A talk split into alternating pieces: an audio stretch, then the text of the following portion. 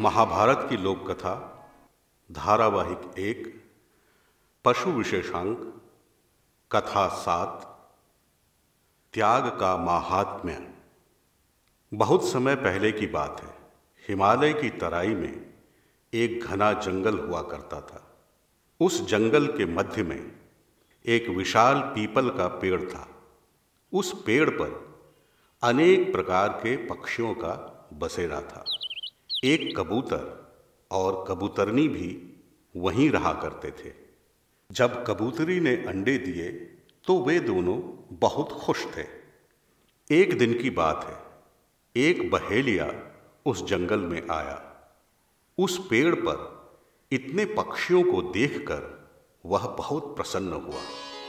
अब वह प्रतिदिन पक्षियों को पकड़ने लगा और उन्हें बेचकर अपनी पत्नी और अपने बच्चों के पेट भरने लगा। धीरे धीरे उस पेड़ पर कम ही पक्षी रह गए। कुछ बहेलिए ने पकड़ लिए, कुछ डरकर भाग गए और जो बचे थे, वे सावधानी से, बहेलिए से बचकर रहने लगे। अब कई दिन ऐसा भी होता था, जब बहेलिए को एक भी पक्षी न मिल पाता था। एक दिन की बात है बहुत परिश्रम करने के बाद भी बहेलिए को एक भी पक्षी न मिला। बेचारा थका हारा उस पीपल के पेड़ के नीचे बैठ गया। शाम तक इसी आस में बैठा रहा कि कहीं भाग्य साथ दे और कोई पक्षी अनजाने ही उसे मिल जाए। किंतु ऐसा न हुआ। अंधेरा होने पर वह निराश हो अपने घर चला गया। कई दिनों तक ऐसा ही चलता रहा। उसका भाग्य न जगा।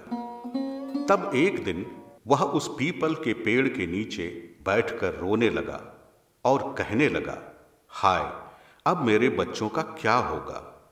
पिछले कई दिनों से मैं उन्हें अन्न का एक दाना भी न खिला पाया हूँ। यदि ऐसा ही कुछ दिन और चला तो वे सभी बच्चे भूख से बिलख बिलख कर मर जाएँगे। इसी प्रकार से विलाप करता, जब वह दहाड़े मार मार कर रो रहा था, तभी कबूतरनी प्रतिदिन की भांति शाम को दाना चुगकर आई। उस बहेलिए को इस प्रकार रोता देखकर उसे अत्यधिक दुख पहुँचा। वह बड़ी दयालु थी। उस दिन शाम को वह बहेलिए के साथ उड़कर उसके घर तक गई। उसने देखा कि बहेलिए की पत्नी अंधी थी। बड़ी मुश्किल से चल फिर पाती थी। उसके पाँच छोटे छोटे बच्चे थे। बहेलिए के घर पहुँचते ही पाँचों बच्चे खाना मांगते हुए उससे लिपट गए। बहेलिया रोता हुआ उन्हें पुचकारने लगा। यह सब देखकर कबूतरनी को अत्यधिक दुख पहुँचा। अगले दिन जब बहेलिया आया और शाम तक उसे कोई पक्षी न मिला तो कबूतरनी सोचने लगी इस अभागे बहेलिए का परिवार कितने दुख में है। पत्नी अंधी है और बच्चे इतने छोटे कि कुछ कर नहीं सकते। यदि इसे आज भी कुछ खाने को न मिला तो बड़ा बुरा होगा। मुझे इसकी मदद करनी चाहिए। यह सोचकर उसके पास आकर बोली, तुम मुझे ले जाकर बाज़ार में बेच लो और अपने बच्चों का पेट भर लो। बहेलिया बहुत प्रसन्न हुआ। और कबूतरी को पिंजड़े में रखकर ले जाने लगा। वह अभी थोड़ी दूर ही गया था कि बादल ज़ोर से गरजने लगे। बड़ी तेज हवा चलने लगी। आंधी तूफ़ान और बारिश के साथ ओले पड़ने लगे। बहेलिया घबरा गया। कबूतरनी ने कहा कि वह किसी बड़े पेड़ की आड़ में चला जाए, तभी उसकी रक्षा हो सकती है। उसने ऐसा ही किया। और एक बूढ़े बरगद के नीचे शरण ली। उधर कबूतर घर लौटा तो कबूतरनी को न पाकर बहुत चिंतित हो गया। बहुत देर तक प्रतीक्षा करने के बाद भी कबूतरी न लौटी तो वह उस तूफानी रात में ही उसकी तलाश में निकल पड़ा। ओलों से बचते, बारिश में भीगते, हवा से टकराते और ठंड से लड़ते, वह कबूतरनी की खोज में जुटा रहा।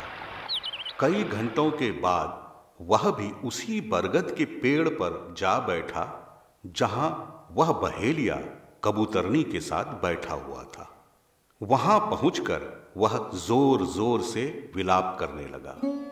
कबूतरनी ने सुना तो उसे यह जानकर बड़ी प्रसन्नता हुई कि कबूतर उसे कितना चाहता था, किंतु उसने कुछ न कहा, क्योंकि वह जानती थी कि कबूतर के सामने आ जाने पर वह बहेलिए के साथ नहीं जा सकेगी। वह चुपचाप उसका विलाप सुनकर अपने भाग्य को कोसती रही। बहेलिया कबूतर को देख सोचने लगा कि यदि यह भी मेरे पास आ जाए तो कितना अच्छा हो। दो पक्षियों से कम से कम एक दिन के खाने का इंतज़ाम तो हो ही जाएगा। परंतु बारिश और ठंड में भीगने के कारण वह बेबस था। कुछ देर के बाद उसे लगा कि यदि गर्मी का कुछ इंतज़ाम नहीं हुआ तो वह ठंड से मर जाएगा। उसने कबूतर से कहा कि क्या वह उसकी इस बारे में कुछ मदद कर सकता है? कबूतर वैसे तो खुद ही दुखी था, किंतु बड़ा नेक दिल था। उसने कुछ लकड़ी जमा कर आग जला दी। बहेलिया आग के सामने बैठकर गर्मी लेने लगा। रात भर इसी तरह मूसलाधार बारिश पड़ती रही और सुबह होते होते बहेलिए की हालत बहुत खराब हो गई। उसने कबूतर से प्रार्थना की कि यदि उसे जल्द से कुछ खाने को न मिला तो उसकी जान नहीं बचेगी और यदि वह मर गया तो उसके पाँच छोटे छोटे बच्चे भी भूख से मर जाएँगे। उसकी पत्नी इस दुख से मर जाएगी। कबूतर ने बड़ा प्रयास किया कि कुछ खाने को मिल जाए, किंतु उस बारिश और अंधेरे में कुछ न मिला। तब उसने सोचा कि मेरे बच्चों के लिए कबूतरी तो है। यह बहेलिया अगर मर गया तो इसका पूरा परिवार नष्ट हो जाएगा। फिर कहा गया है कि अतिथि भगवान के समान होता है, भूखे को खिलाने वाला स्वर्ग जाता है। दूसरे के काम आने वाला ही पुण्य का भागी होता है। अतः मुझे इसकी मदद अवश्य करनी चाहिए। इस प्रकार विचार कर कबूतर ने आग में छलांग लगा दी। पहेलिया ये देखकर बहुत दुखी हो गया।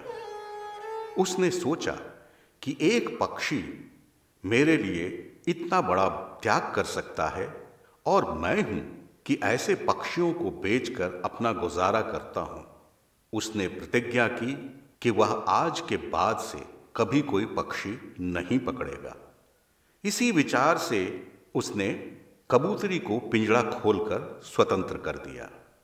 कबूतरी ने देख लिया था कि कबूतर ने बहेलिया का पेट भरने के लिए ऐसा त्याग किया। तब उसने सोचा कि एक छोटे से कबूतर से इस बहेलिए का क्या होगा, और उसने भी आग में छलांग लगा दी। यह देखकर बहेलिया अत्यधिक शोकाकुल हो गया। आज उसके कारण कबूतर और कबूतरनी दोनों की जान चली गई। उसी दिन से वह वैरागी हो गया। उसने हर प्रकार की हिंसा छोड़ दी। भिक्षा मांगकर अपना और अपने परिवार का पालन पोषण करने लगा। इसी कारण से हमारे शास्त्रों में त्याग के महात्म्य को सबसे बड़ा माना गया है और पुण्य का कार्य माना गया है। त्याग करने वाला मनुष्य महान होता है और दूसरों की मदद करने वाला मनुष्य भी महान होता है।